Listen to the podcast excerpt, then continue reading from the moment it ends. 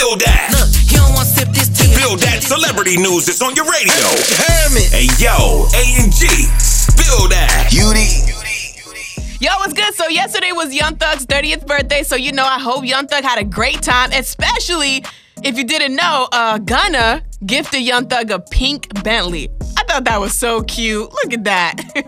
And I gotta give a big shout out to Ari Fletcher. She tweeted, "Don't go to the strip club if you not gon' throw money." And that is true. That, it just don't sit right. When I see people just going there just to look, I just be like, look, if you're not planning on throwing money, let's just not go to the strip club. How about that? All right. For more Spill Dat, check out The Truth Unblocked with DJ A&G at power1061.com.